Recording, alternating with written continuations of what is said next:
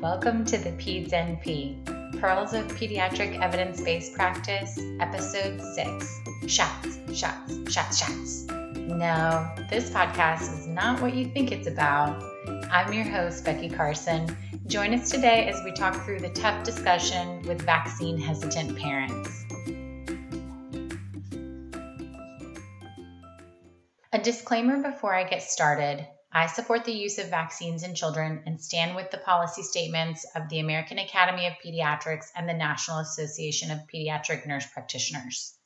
My goal in today's podcast is not to perpetuate the political argument over vaccines or villainize anti vaccine supporters, but to provide knowledge and information to healthcare providers in how to understand the underlying issue and how to talk with vaccine hesitant parents about the safety and efficacy of vaccines. Okay, now for our show. I was recently having a dinner conversation with my husband and a friend about all kinds of adult things health insurance, vaccines, differential diagnoses, COVID 19, you know, light, easy conversation topics. And then I made the statement that I would have no idea how to identify polio if I needed to. I admitted that I would definitely miss the diagnosis. I mean, I've seen the aftermath of polio in Africa where children were crippled by poliomyelitis. That's the same post infectious sequelae that put FDR in a wheelchair until we introduced the polio vaccine in the United States in the 1950s. So I also knew that polio was a fecal oral transmission because the oral polio vaccine is prevalent in many developing countries. And my dad used to talk about how when he was growing up in the 1950s, the swimming pool was a scary place and it was a breeding ground for the virus. So he wasn't allowed to go there in the summertime. He was afraid of having to be put in an iron lung sidebar with some really great news. As of August 25th, 2020, Africa was listed as wild polio virus free, according to the CDC. Polio, unfortunately, still exists in Afghanistan and Pakistan. But back to our discussion. Did I really know how polio might present? No. It would never even make it to my differential diagnosis. Why would I need to? It had been nearly eradicated. Deaths from polio worldwide have dropped by 99% since 1988. Only 22 were reported in 2017, and more than 16 million people have been saved from paralysis, according to the World Health Organization. So I started thinking about other vaccine preventable diseases I've seen chickenpox once in my career in 2019 in a child who was too young for the vaccine. So, one patient in the last 12 years in pediatrics, where I've cared for thousands of children's, one patient when we used to have pox parties to share the disease. My mom made me go play with my brother when he got it. But then I circled back in my brain to all the vaccine hesitant or vaccine refusing parents I encounter and realized that all it would take is a contagiously toxic attitude towards vaccines to send a community backwards 70 years. And I thought about COVID 19 and the vaccine we expect to come down a pipeline in the next few months when it typically takes a decade to safely make a vaccine. How are we going to have the COVID vaccine discussion with hesitant parents? Is it safe enough for me to have? More importantly, my child? And then I wondered, am I vaccine hesitant? Stay tuned as we discuss this hot topic, how we got here, and what you can and should do about it.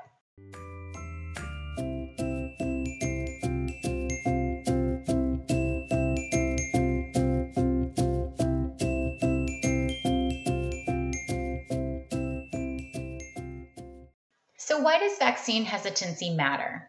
If a few vaccine hesitant parents refuse immunizations for their kids, then herd immunity drops below the critical level and we see a rise in epidemics. Depending on the disease, the vaccine rate to maintain herd immunity changes. First, let's define vaccine hesitancy. Vaccine hesitancy has been characterized recently by a committee at the World Health Organization as, quote, a behavior influenced by a number of factors, including issues of confidence, i.e., a patient or parent does not trust a vaccine or a provider, complacency, meaning the patient or parent do not perceive a need for a vaccine or do not value the vaccine, and convenience or access to care. And then there are three types of varying indecision. One, patient or families may accept all vaccines but remain concerned about them. Two, they may refuse or delay some vaccines but accept others. Or three, they may refuse all vaccines. There was a study conducted in 2010 that was a national telephone survey of 1,500 parents of children ages 6 to 23 months in age that had a response rate of 46%, in which approximately 3% of respondents had refused all vaccines and 19.4% had refused or delayed at least one of the recommended childhood vaccines. It's not a lot, and this is an old study, but when we have a goal of a 95% vaccination rate for some of these diseases, an increase in a few vaccine refusals in a community can mean the difference between safety and epidemics. I've had the privilege of working in a variety of settings, either during my training or through a number of jobs, and in each of the places, I encountered vaccine hesitant parents. I've seen organically minded environmental activist parents who want to stay as natural as possible for their children. I've met parents who wanted different schedules of vaccines because they didn't like their child crying at how many shots they were given in one day. And most recently, I've anecdotally and locally noticed a surge in urban, low health literacy parents who refuse vaccines. This one was the most surprising to me, and I always had the suspicion that social media played a role in it. After all, some people might view their Facebook news feed as reliable news. My suspicions were validated when I saw the Netflix documentary The Social Dilemma, which explained algorithms used in social media to propagate user attention and suggest the next item to view. So, an anti vaxxer is more likely to get additional material on the movement rather than a push for something in the opposite direction in order to have them stay on the app, view more feeds, and get increased advertiser revenue because they're in search of the user's attention. And who doesn't love viewing media on the things they agree with rather than disagree with? So I decided to go back to the beginning. Believe it or not, vaccine hesitancy has its roots in the 18th century when Sir Edward Jenner first invented the smallpox virus from cowpox. The story goes that he inoculated the eight year old son of his gardener with material taken from the cowpox lesion on a milkmaid's hand. After a mild fever and the expected local lesion, the child recovered after a few days. About two months later, Jenner inoculated the child on both arms with material from cases of smallpox, which is similar but a far more serious virus, and it had no effect. The boy was immune to smallpox. But there was much public criticism of the vaccination, claiming that it was unnatural and unchristian, and there was worry about imposition on personal freedoms. Sounds familiar, right? Fast forward to 1998 this is the study we all know and still hear about. The study was by Andrew Wakefield, who was a gastroenterologist at the time. It was published in The Lancet.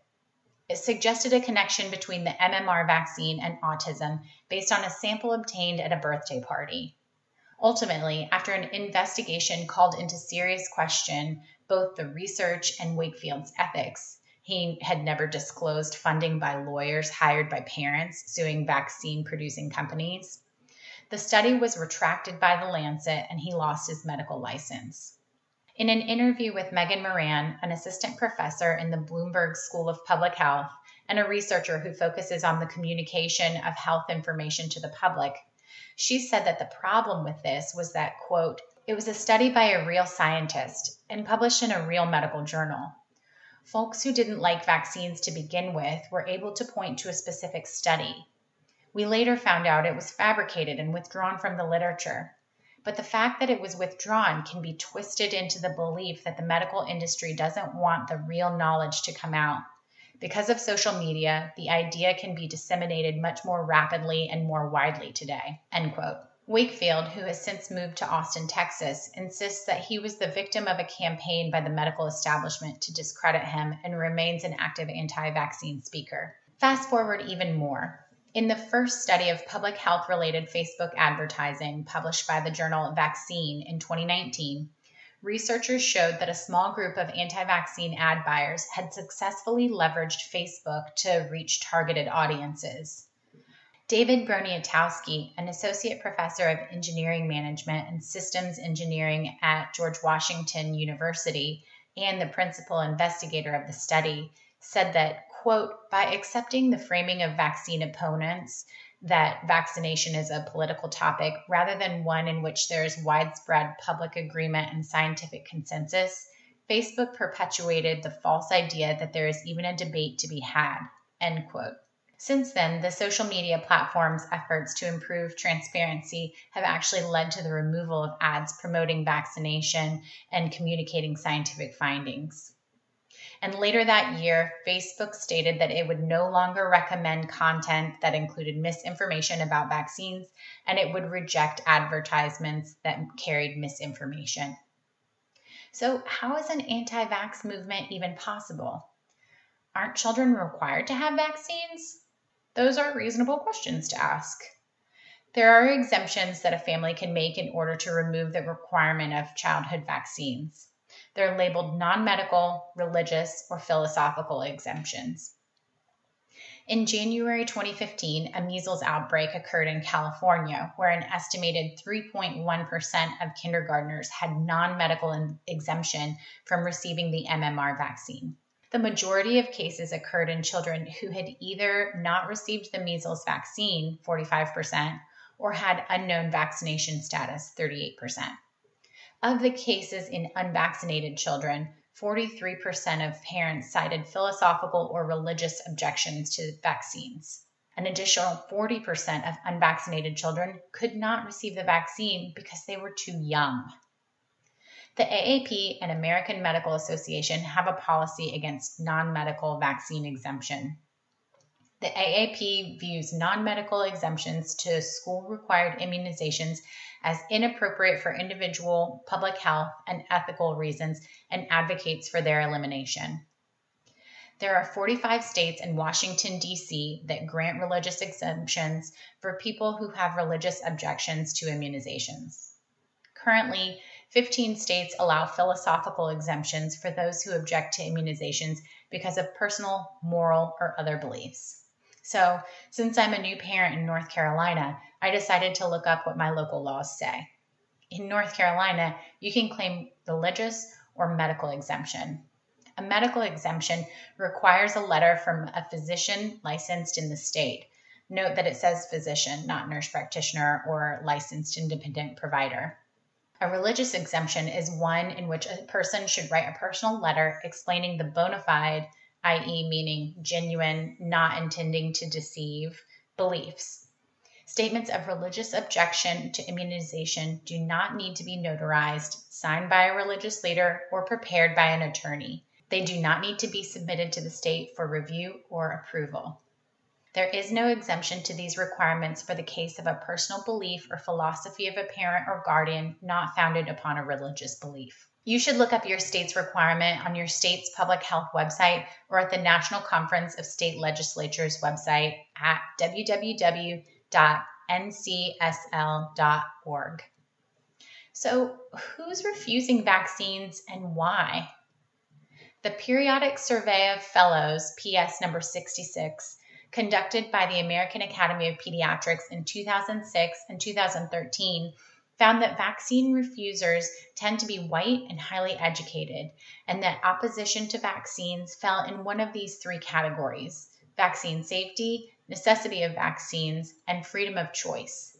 They were things like there are too many vaccines, worries about the development of autism, worries about vaccine additives, overload of the immune system.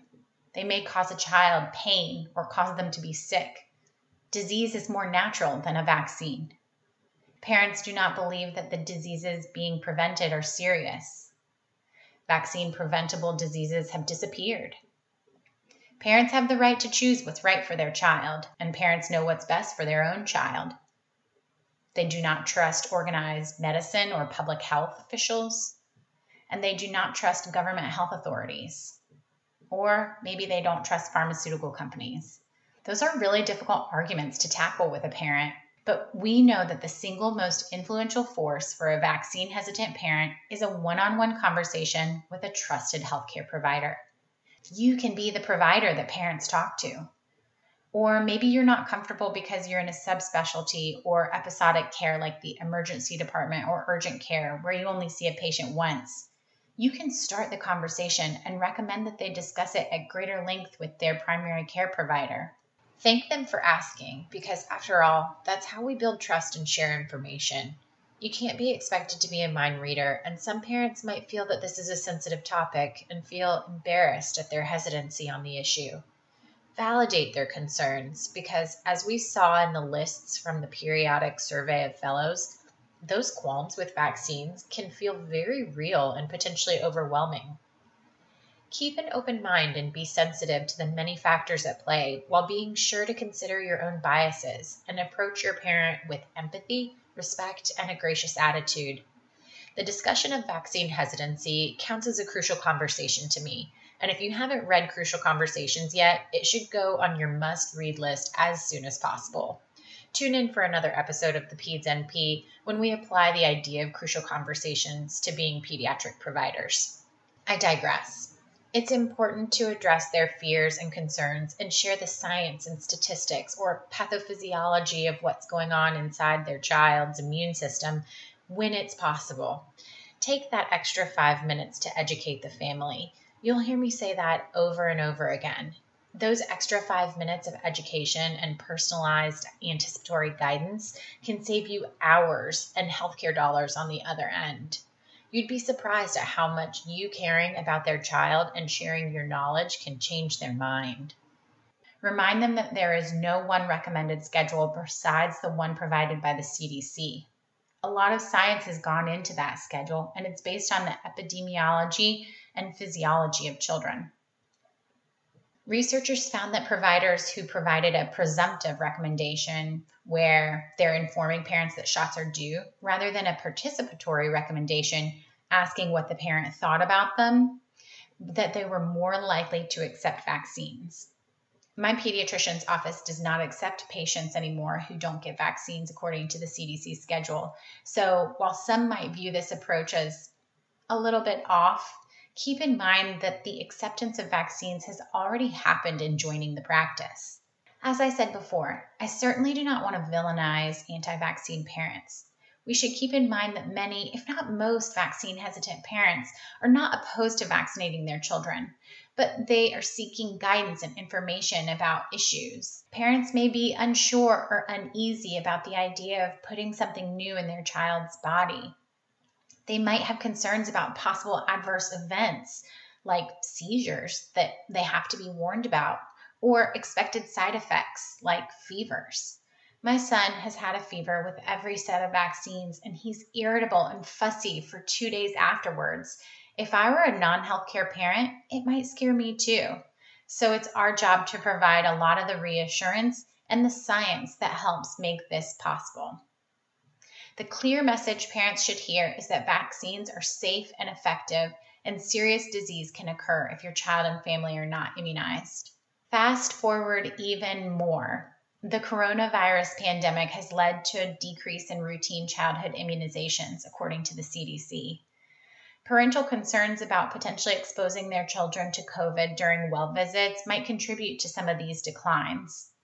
As social distancing requirements get relaxed and we go back to normal life, children who are not protected by vaccines will be more vulnerable to diseases such as measles. What's more is that we need to assess parental acceptance or hesitancy regarding a potential coronavirus vaccine. There was an interesting article from the AAP News by Cody Meissner in June of 2020 on why the COVID 19 vaccination development is so difficult he poses the questions, quote, what will be the definition of an effective vaccine? Should reduction in mortality be the threshold?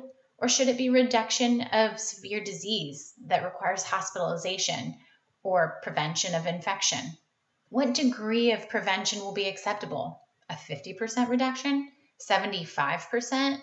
90% reduction relative to placebo recipients? End quote. He goes on to describe all the difficulties of creating a vaccine for such a dangerous and novel disease such as COVID 19. As we near the fall and winter seasons, we need to be mindful of the seasonal flu and how this might change the landscape of the last six months we've just endured.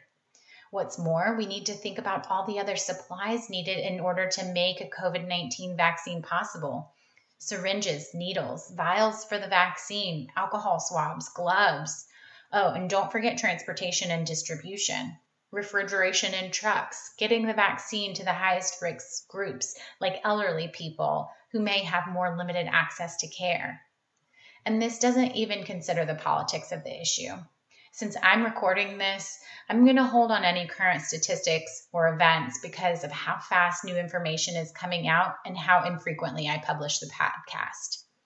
So I'll encourage you to do the same as me and survey the science, support the safety of our communities, and follow the recommendations of our national organizations.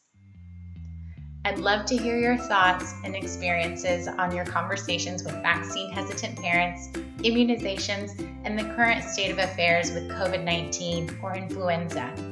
Comment below or send questions to the pedsnp at gmail.com. Make sure to check out our show notes for references and resources. Again, I'm your host, Becky Carson, and I hope you'll join us again next time. Until then, do it right for the kids. Take care.